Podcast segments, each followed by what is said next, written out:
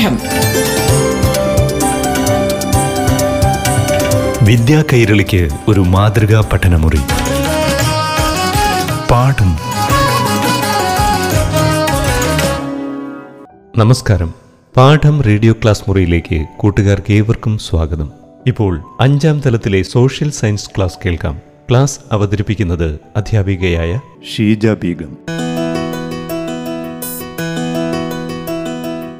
എല്ലാവർക്കും നമസ്കാരം. ഇന്നത്തെ പാഠം റേഡിയോ ക്ലാസ്സിലേക്ക് എല്ലാ കൂട്ടുകാർക്കും ഹൃദ്യമായ സ്വാഗതം. അഞ്ചാം ക്ലാസ്സിലെ സാമൂഹ്യശാസ്ത്ര വിഷയത്തിൽ മൂന്നാമത്തെ യൂണിറ്റായ നമ്മുടെ കുടുംബം എന്ന അധ്യായമാണ് കഴിഞ്ഞ ക്ലാസ് മുതൽ നാം ചർച്ച ചെയ്തുകൊണ്ടിരിക്കുന്നത്. നമ്മുടെ കുടുംബം എന്ന അധ്യായത്തിൽ നിന്ന് എന്തെല്ലാം കാര്യങ്ങൾ കഴിഞ്ഞ ക്ലാസ്സിലൂടെ അറിഞ്ഞു? കുടുംബം എന്ന് പറയുന്നത് എന്താണെന്നും ഏതെല്ലാം രീതിയിലാണ് ഒരു കുടുംബം രൂപീകരിക്കപ്പെടുന്നതെന്നും അതുപോലെ സമൂഹം രൂപപ്പെടുന്നത് എങ്ങനെയെന്നും ഒക്കെ മനസ്സിലാക്കിയല്ലേ എന്താണ് കുടുംബം എന്ന് പറഞ്ഞാൽ അച്ഛനും അമ്മയും മക്കളും ഏറ്റവും അടുത്ത ബന്ധുക്കളും അടങ്ങുന്നതാണ് ഒരു കുടുംബം. അതുപോലെ ഒരു കുടുംബം രൂപീകരിക്കപ്പെടുന്നത് എങ്ങനെയെല്ലാമാണ്? രക്തബന്ധത്തിലൂടെയും വിവാഹത്തിലൂടെയും ദത്തെടുക്കുന്നതിലൂടെയുമാണ് ഒരു കുടുംബത്തിലെ അംഗമാകാൻ കഴിയുന്നതല്ലേ? ഒരു സമൂഹം രൂപപ്പെടുന്നത് എങ്ങനെയാ? സമൂഹം രൂപപ്പെടുന്നത് പല കുടുംബങ്ങൾ ചേർന്ന് സമുദായം രൂപപ്പെടുന്നു പല സമുദായങ്ങൾ ചേർന്നാണ് ഒരു സമൂഹം രൂപപ്പെടുന്നത്. സമൂഹത്തിന്റെ അടിസ്ഥാന ഘടകം കുടുംബമാണെന്നും നാം മനസ്സിലാക്കിയിരുന്നു. എന്തായിരുന്നു കാരണം? കാരണം സമൂഹത്തിൽ പാലിക്കേണ്ട ചിട്ടകളും മര്യാദകളും ജീവിത രീതികളുമൊക്കെ നാം ആദ്യം പഠിക്കുന്നത് കുടുംബത്തിൽ നിന്നാണല്ലേ? സാമൂഹിക ബന്ധങ്ങൾക്ക് തുടക്കമിടുന്നതും അവ വളർത്തുന്നതും നിലനിർത്തുന്നതുമൊക്കെ കുടുംബമാണ്. അപ്പോൾ മനുഷ്യന്റെ പുരോഗതിയുടെ അടിസ്ഥാനം തന്നെ അവൻ നേടിയെടുക്കുന്ന ഈ സാമൂഹിക ബന്ധങ്ങളാണ്. ഈ സാമൂഹിക ബന്ധങ്ങൾക്ക് തുടക്കമിടുന്നത് കുടുംബമല്ലേ? സമൂഹത്തിലെ ചിട്ടകളും മര്യാദകളും ഒക്കെ എങ്ങനെയാണെന്ന് മനസ്സിലാക്കുന്നത് കുടുംബത്തിൽ നിന്നാണ്. അതുകൊണ്ട് തന്നെയാണ് സമൂഹത്തിന്റെ അടിസ്ഥാന ഘടകം കുടുംബമാണെന്ന് പറയുന്നത്. കൂട്ടുകാരെ നിങ്ങൾ എല്ലാവരും നിങ്ങളുടെ അച്ഛന്റെയും അമ്മയുടെയും അതിനു മുമ്പുള്ള തലമുറകളുടെയും ഒക്കെ പേരുകൾ കണ്ടെത്തി കുടുംബവൃക്ഷം തയ്യാറാക്കിയോ? വളരെ രസകരമായിരുന്നു അല്ലേ പ്രവർത്തനം? നിങ്ങളുടെ പഴയ തലമുറകളെക്കുറിച്ചുള്ള കൂടുതൽ കാര്യങ്ങൾ അതിലൂടെ മനസ്സിലാക്കാൻ കഴിഞ്ഞു അല്ലേ? ഇന്ന് നമുക്ക് വ്യത്യസ്ത തരം കുടുംബങ്ങളെക്കുറിച്ചും കുടുംബത്തിന്റെ പ്രത്യേകതകളും കുടുംബം നിർവഹിക്കേണ്ട ചില ധർമ്മങ്ങളെക്കുറിച്ചും കൂടുതൽ കാര്യങ്ങൾ അറിയാം. നിങ്ങളുടെ ചുറ്റിലുമുള്ള കുടുംബങ്ങളിലെല്ലാം അംഗങ്ങളുടെ എണ്ണം ഒരുപോലെയാണോ? നിങ്ങൾ നിരീക്ഷിച്ചിട്ടുണ്ടോ? ഒരുപോലെ അല്ലല്ലേ അംഗങ്ങളുടെ എണ്ണം? ചില കുടുംബങ്ങളിൽ അച്ഛനും അമ്മയും മക്കളും മാത്രമായിരിക്കും. എന്നാൽ ചില വീടുകളിലോ അവരുടെ അച്ഛനും അമ്മയും മക്കളും മുത്തശ്ശനും മുത്തശ്ശിയും ഒക്കെ കാണും. മറ്റു ചില വീടുകളിലാണെങ്കിലോ അച്ഛനും അമ്മയും അവരുടെ സഹോദരങ്ങളുടെ കുടുംബവും മുത്തശ്ശനും മുത്തശ്ശിയും ഒക്കെ ഉള്ളൊരു വലിയ കുടുംബമായിരിക്കും. അപ്പോൾ ഇങ്ങനെ ഘടന അനുസരിച്ച് കുടുംബത്തിനെ വ്യത്യസ്ത പേരിലാണ് അറിയപ്പെടുന്നത്. ഇനി നമുക്ക് അതിനെക്കുറിച്ച് കൂടുതൽ കാര്യങ്ങൾ മനസ്സിലാക്കാം. നിങ്ങളുടെ വീട്ടിൽ അച്ഛനും അമ്മയും മക്കൾ മാത്രമാണോ ഉള്ളത്? എങ്കിൽ നിങ്ങളുടെ കുടുംബത്തിനെ പറയുന്നത് അണുകുടുംബം എന്നാണ്. എന്നാൽ വീട്ടിൽ മുത്തശ്ശനും മുത്തശ്ശിയും കൂടെയൊക്കെ ഉണ്ടെങ്കിലോ? അതായത് രണ്ടു മൂന്ന് തലമുറകൾ ഒരുമിച്ച് താമസമുണ്ടെങ്കിൽ ആ കുടുംബത്തിനെ പറയുന്നത് വിസ്തൃത കുടുംബം എന്നാണ് എക്സ്റ്റെൻഡഡ് ഫാമിലി എന്നാണ്. എന്നാൽ അച്ഛനും അമ്മയും മുത്തശ്ശനും മുത്തശ്ശിയും അതുപോലെ അച്ഛന്റെയും അമ്മയുടെയും മറ്റു സഹോദരങ്ങളും അവരുടെ കുടുംബവും തുടങ്ങി മൂന്ന് നാല് തലമുറകൾ ഒരുമിച്ച് താമസിക്കുന്നുവെങ്കിൽ ആ കുടുംബത്തിനെ പറയുന്ന പേരാണ് കൂട്ടുകുടുംബം ജോയിന്റ് ഫാമിലി അപ്പോൾ ഘടന അനുസരിച്ച് കുടുംബത്തിനെ എത്രയായി തിരിച്ചിരിക്കുന്നു? മൂന്നായി തിരിച്ചിരിക്കുന്നു. ഒന്ന് ഏതാണ് അണുകുടുംബം ന്യൂക്ലിയർ ഫാമിലി അണുകുടുംബം എന്ന് പറഞ്ഞാൽ എന്താണ്? അച്ഛനും അമ്മയും മക്കളും മാത്രമുള്ള കുടുംബം. രണ്ടാമത്തെ ഏതായിരുന്നു? വിസ്തൃത കുടുംബം അല്ലെങ്കിൽ എക്സ്റ്റെൻഡഡ് ഫാമിലി അതിലാരൊക്കെയാണ് ഉൾപ്പെടുന്നത്? അച്ഛനും അമ്മയും മക്കളും അവരുടെ കുടുംബവും ഉൾപ്പെടും. രണ്ട് മൂന്ന് തലമുറകൾ ആ കുടുംബത്തിൽ ഉണ്ടെങ്കിൽ അത് വിസ്തൃത കുടുംബം അല്ലെങ്കിൽ എക്സ്റ്റെൻഡഡ് ഫാമിലി എന്ന് അറിയപ്പെടുന്നു. അപ്പോൾ കൂട്ടുകുടുംബമോ? കൂട്ടുകുടുംബമാവുമ്പോൾ മൂന്ന് നാല് തലമുറകൾ ഒരു വീട്ടിൽ ഒരുമിച്ച് താമസിക്കുന്നു. അതിനെയാണ് കൂട്ടുകുടുംബം അല്ലെങ്കിൽ വിസ്തൃത കുടുംബം എന്ന് പറയുന്നത്. അപ്പോൾ നിങ്ങൾക്ക് ഇതിൽ നിന്നും ഏത് തരം കുടുംബമാണ് ഇഷ്ടപ്പെട്ടത്? സമൂഹത്തിൽ പക്ഷേ ഇന്ന് കൂടുതലും കാണുന്നത് അണുകുടുംബമാണല്ലേ? നിങ്ങൾക്ക് ഈ പറഞ്ഞതിൽ നിന്ന് ഇഷ്ടപ്പെട്ടത് കൂട്ടുകുടുംബമായിരിക്കും അല്ലേ എന്താണ് കാരണം? അവിടെ ആകുമ്പോൾ മൂന്ന് നാല് തലമുറയിൽപ്പെട്ട കുട്ടികൾ കളിക്കാൻ കാണും. അതുപോലെ സഹകരണം പങ്കുവെക്കൽ സ്നേഹം സഹാനുഭൂതി തുടങ്ങി ധാരാളം നല്ല ശീലങ്ങൾ നമുക്ക് വളർത്തിയെടുക്കാനും കഴിയും. അണുകുടുംബത്തിലാണെങ്കിൽ ഈ സഹകരണം എല്ലാം നഷ്ടമാകുന്നു അല്ലെ എല്ലാവരുമായിട്ടുള്ള സഹകരണം നഷ്ടമാകുന്നു വളരെ ഇടുങ്ങിയ ഒരു ജീവിതമായിരിക്കും. സ്വാർത്ഥത കൂടും. അതുപോലെ മുത്തശ്ശനും മുത്തശ്ശിയുമായൊക്കെ കഥകൾ പറയാനോ കളിക്കാനോ എല്ലാ അവസരങ്ങളും നഷ്ടപ്പെടുന്നു. ഇനി നമുക്ക് കുടുംബത്തിന്റെ പ്രത്യേകതകൾ പരിശോധിക്കാം. നമ്മുടെ സംസ്ഥാനത്ത് അല്ലെങ്കിൽ നമ്മുടെ രാജ്യത്ത് മാത്രമാണോ കുടുംബ വ്യവസ്ഥതയുള്ളത് അല്ല. ഈ ലോകത്ത് ഉള്ള എല്ലാ രാജ്യങ്ങളിലും കുടുംബമുണ്ട്. അല്ലേ? ദേശമോ ഭാഷയോ വ്യത്യാസമില്ലാതെ എല്ലായിടത്തും കുടുംബമുണ്ട്. കുടുംബം എന്ന് പറയുന്നത് സാർവത്രികമാണ്. അപ്പോൾ ഇത് കുടുംബത്തിന്റെ ഒരു പ്രത്യേകതയാണ്. അപ്പൊ എല്ലാ രാജ്യങ്ങളിലും കുടുംബമുണ്ട് എന്ന് മനസ്സിലാക്കുന്ന തരത്തിലുള്ള ഒരു ചിത്രം നിങ്ങളുടെ പാഠപുസ്തകത്തിൽ കൊടുത്തിട്ടുണ്ട്. അത് നിരീക്ഷിക്കണം. അപ്പോൾ കുടുംബത്തിന്റെ ഒരു പ്രത്യേകത നമ്മൾ മനസ്സിലാക്കി. ഏതാണത്? ദേശഭാഷകൾക്ക് അതീതമായി ലോകത്തെല്ലായിടത്തും കുടുംബമുണ്ട്. ഇനി അടുത്ത പ്രത്യേകത നമുക്ക് നോക്കാം. നിങ്ങളുടെ കുടുംബത്തിൽ എത്ര അംഗങ്ങളാണുള്ളതെന്ന് നിങ്ങൾക്ക് പറയാൻ കഴിയില്ലേ? അതുപോലെ കൂട്ടുകുടുംബമാണെങ്കിലും അംഗങ്ങളുടെ എണ്ണം നമുക്ക് കൃത്യമായി പറയാൻ കഴിയും അല്ലേ? അപ്പോൾ ഒരു വീടിന് ഉൾക്കൊള്ളാൻ കഴിയുന്ന പരിമിതമായ അംഗങ്ങൾ മാത്രമേ ഒരു കുടുംബത്തിൽ കാണുകയുള്ളൂ. ഇതും കുടുംബത്തിന്റെ ഒരു പ്രത്യേകതയാണ്. അപ്പോൾ പരിമിതമായ വലിപ്പം കുടുംബത്തിന്റെ മറ്റൊരു പ്രത്യേകതയാണ്. അംഗങ്ങളുടെ എണ്ണം അവിടെ പരിമിതമാണ്. ഇനി അടുത്ത പ്രത്യേകത പരിശോധിക്കാം.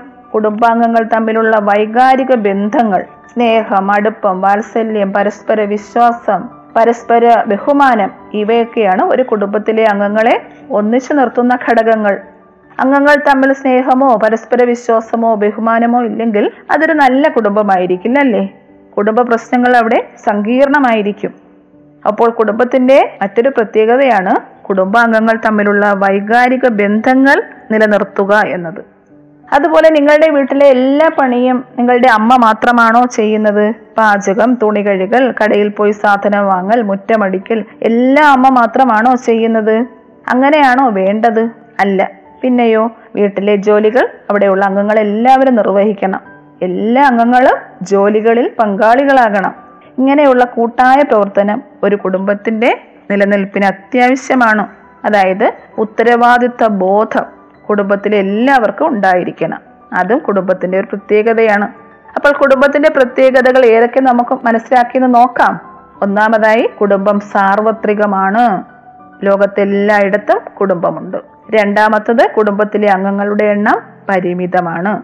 അല്ലെങ്കിൽ കുടുംബം എന്ന് പറയുന്നത് പരിമിതമായ വലിപ്പം ഉള്ളതാണ്. മൂന്നാമത്തത് വൈകാരിക ബന്ധങ്ങളാണ് കുടുംബാംഗങ്ങളെ ഒന്നിച്ചു നിർത്തുന്നത്. നാല് ഉത്തരവാദിത്വ ബോധം. കുടുംബത്തിന്റെ നിലനിൽപ്പിന് അംഗങ്ങളുടെ കൂട്ടായ പ്രവർത്തനം ആവശ്യമാണ്. ഇനി നമുക്ക് നമ്മുടെ കുടുംബം നിർവഹിക്കേണ്ട ചില ധർമ്മങ്ങൾ ഏതൊക്കെയാണെന്ന് നോക്കാം. നിങ്ങളുടെ അടിസ്ഥാന ആവശ്യങ്ങൾ ഏതൊക്കെയാണ്? ആ അടിസ്ഥാന ആവശ്യങ്ങൾ നിർവഹിക്കുന്നത് ആരാണ്?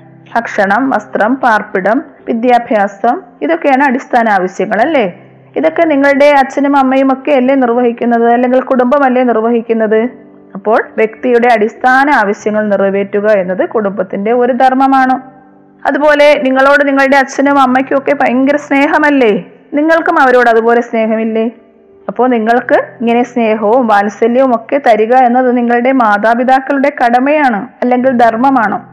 അതുപോലെ നിങ്ങൾ കൊച്ചു കൊച്ചുകുട്ടിയായിരുന്നപ്പോൾ ശിശുവായിരുന്നപ്പോഴുള്ള പെരുമാറ്റമാണോ ഇപ്പോഴും? അല്ല പിന്നെയോ മുതിർന്നവരെയൊക്കെ ബഹുമാനിക്കാനും അച്ഛനെയും അമ്മയെയൊക്കെ ബഹുമാനിക്കാനും ചില മര്യാദകൾ പാലിക്കാനും അച്ചടക്കം ഷെയറിങ് അല്ലെങ്കിൽ പങ്കുവയ്ക്കൽ തുടങ്ങിയ ഒരുപാട് ഗുണങ്ങൾ കുടുംബത്തിൽ നിന്ന് നിങ്ങൾ പഠിച്ചു അല്ലേ? മുതിർന്നപ്പോൾ അപ്പോൾ ഇങ്ങനെ നല്ല പെരുമാറ്റശീലങ്ങൾ വളർത്തിയെടുക്കുക എന്നതും കുടുംബത്തിന്റെ ഒരു ധർമ്മമാണ്. അതുപോലെ സ്കൂളിൽ വെച്ച് എന്തെങ്കിലും ഒരു അസുഖം വന്നാലോ അല്ലെങ്കിൽ പോകുന്ന വഴിക്ക് അച്ഛനും അമ്മയും അടുത്തില്ലാതിരിക്കുന്ന സമയത്ത് എന്തെങ്കിലും ഒക്കെ ഒരു പ്രശ്നം വന്നാലോ നിങ്ങൾ ആദ്യം ആവശ്യപ്പെടുന്നത് അല്ലെങ്കിൽ നിങ്ങളുടെ മനസ്സിൽ തോന്നുന്നത് വീട്ടിൽ പോകാനായിരിക്കും അല്ലേ? അച്ഛനെയും അമ്മയും കാണാനുമായിരിക്കും. എന്താണ് അതിനുള്ള കാരണം? നിങ്ങൾക്ക് വീട്ടിൽ നിന്ന് ലഭിക്കുന്ന സുരക്ഷിതത്വ ബോധം. അപ്പോൾ ഇങ്ങനെയുള്ള സുരക്ഷിതത്വ ബോധം ഉറപ്പുവരുത്തുക എന്നതും കുടുംബത്തിന്റെ ധർമ്മമാണ്. അപ്പോൾ കുടുംബത്തിന്റെ ധർമ്മങ്ങൾ ഏതൊക്കെ നമ്മൾ മനസ്സിലാക്കി? ഒന്നാമതായി അടിസ്ഥാന ആവശ്യങ്ങൾ നിറവേറ്റുക രണ്ട് സ്നേഹം വാത്സല്യം എന്നിവ നൽകുക. മൂന്ന് നല്ല പെരുമാറ്റശീലങ്ങൾ വളർത്തിയെടുക്കുക. നാല് കുടുംബാംഗങ്ങൾ സുരക്ഷിതത്വ ബോധം ഉറപ്പുവരുത്തുക. ഇതെല്ലാം കുടുംബം നിർവഹിക്കേണ്ട ധർമ്മങ്ങളാണ്. കൂട്ടുകാരെ ഇന്ന് നമ്മൾ വ്യത്യസ്ത തരം കുടുംബങ്ങളെക്കുറിച്ചും കുടുംബത്തിന്റെ വിവിധ തരത്തിലുള്ള പ്രത്യേകതകളും ധർമ്മവും ഒക്കെ അറിഞ്ഞു അല്ലേ? ഇനി നമുക്ക് അടുത്ത പാഠം റേഡിയോ ക്ലാസ്സിലൂടെ പുതിയൊരു അധ്യായവുമായി വീണ്ടും കാണാം. നന്ദി നമസ്കാരം. പാഠം. വിദ്യാ കൈരളിക്ക് ഒരു മാതൃകാ പഠനമുറി. പാഠം.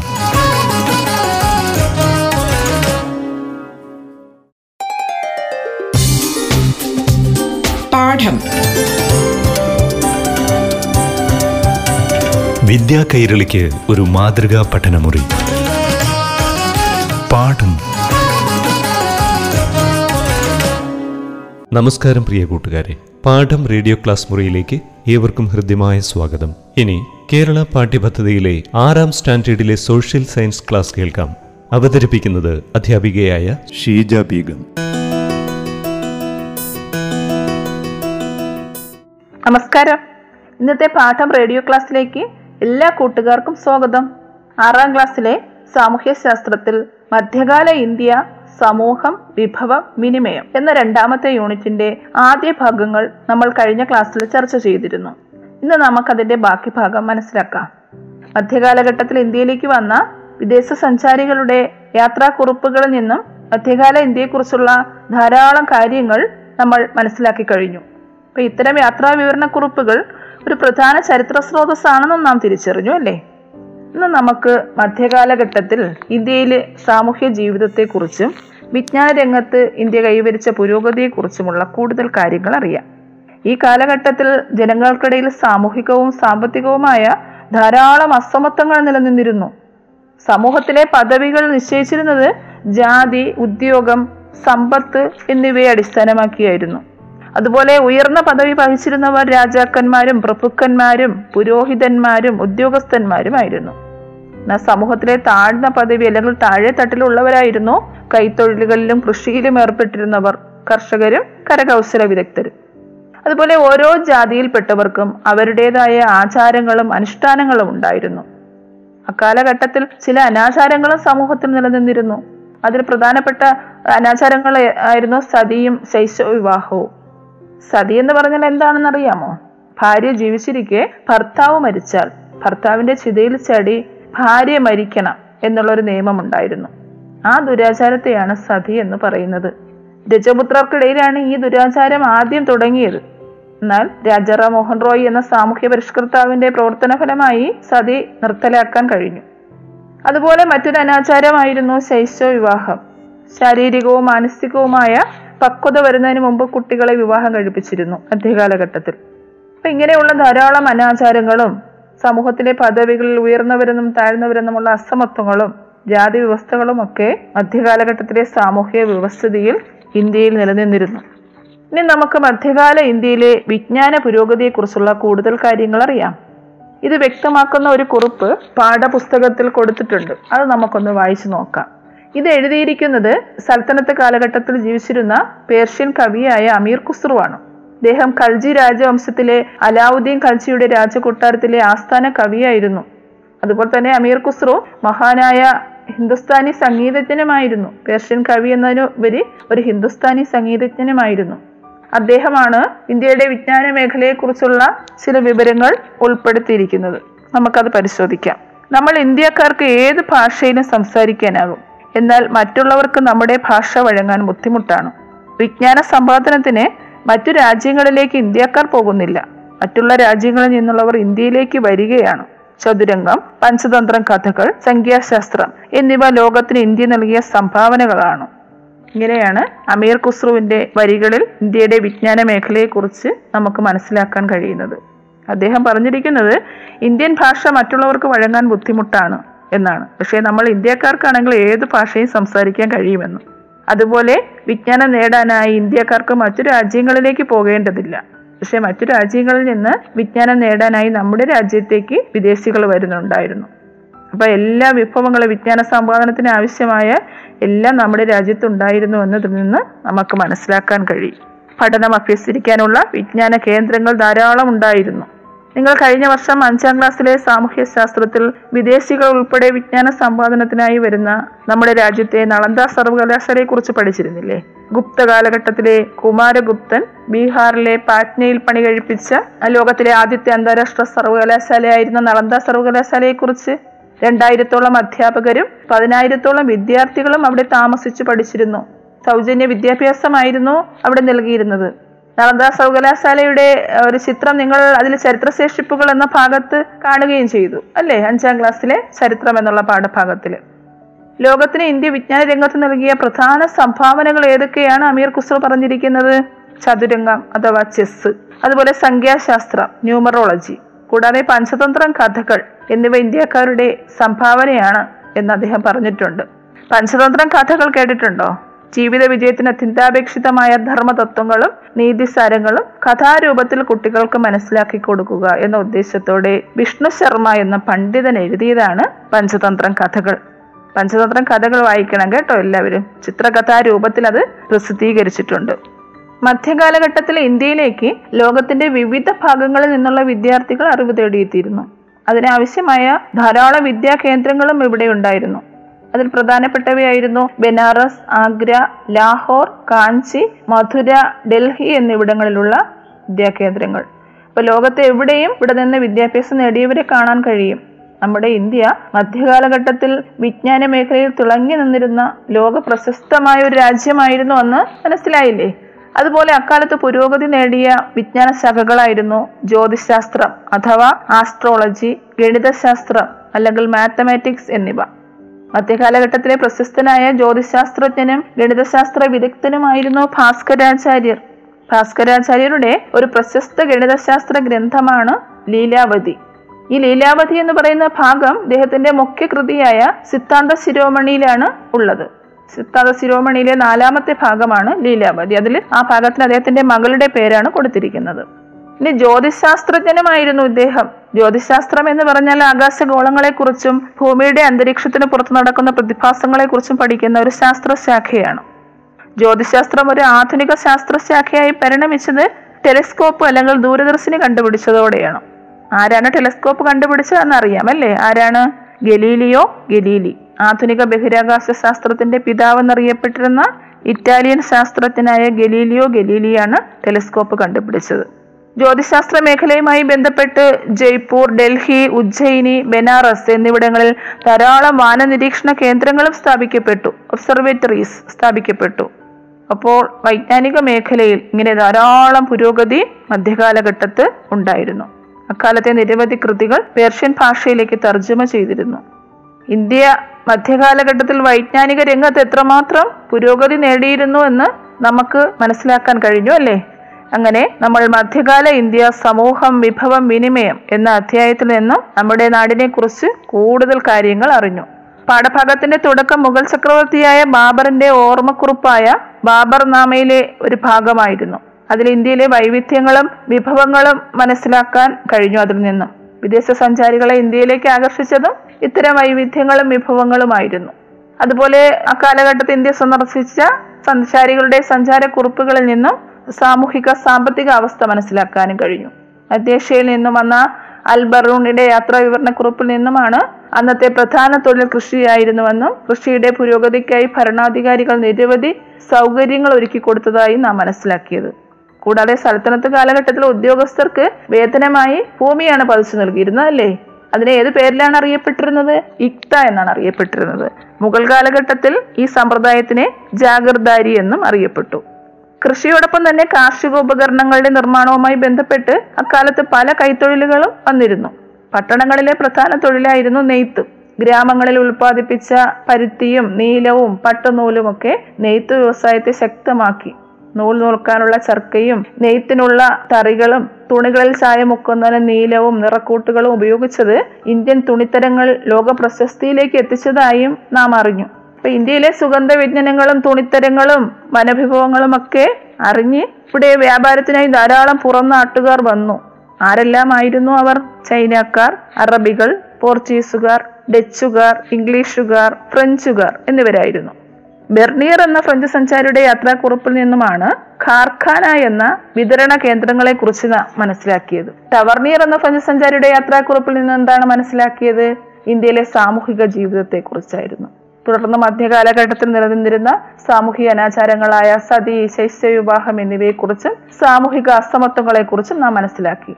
കൂടാതെ വിജ്ഞാന രംഗത്ത് മധ്യകാലഘട്ടത്തിൽ ഇന്ത്യ കൈവരിച്ച പുരോഗതിയെക്കുറിച്ചും ഈ അധ്യായത്തിലൂടെ അറിഞ്ഞു. ഇനി നമുക്ക് അടുത്ത പാഠം റേഡിയോ ക്ലാസ്സിൽ പുതിയൊരു അധ്യായവുമായി വീണ്ടും കാണാം. നന്ദി നമസ്കാരം. പാഠം. വിദ്യാ കൈരളിക്ക് ഒരു മാതൃകാ പഠനമുറി. പാഠം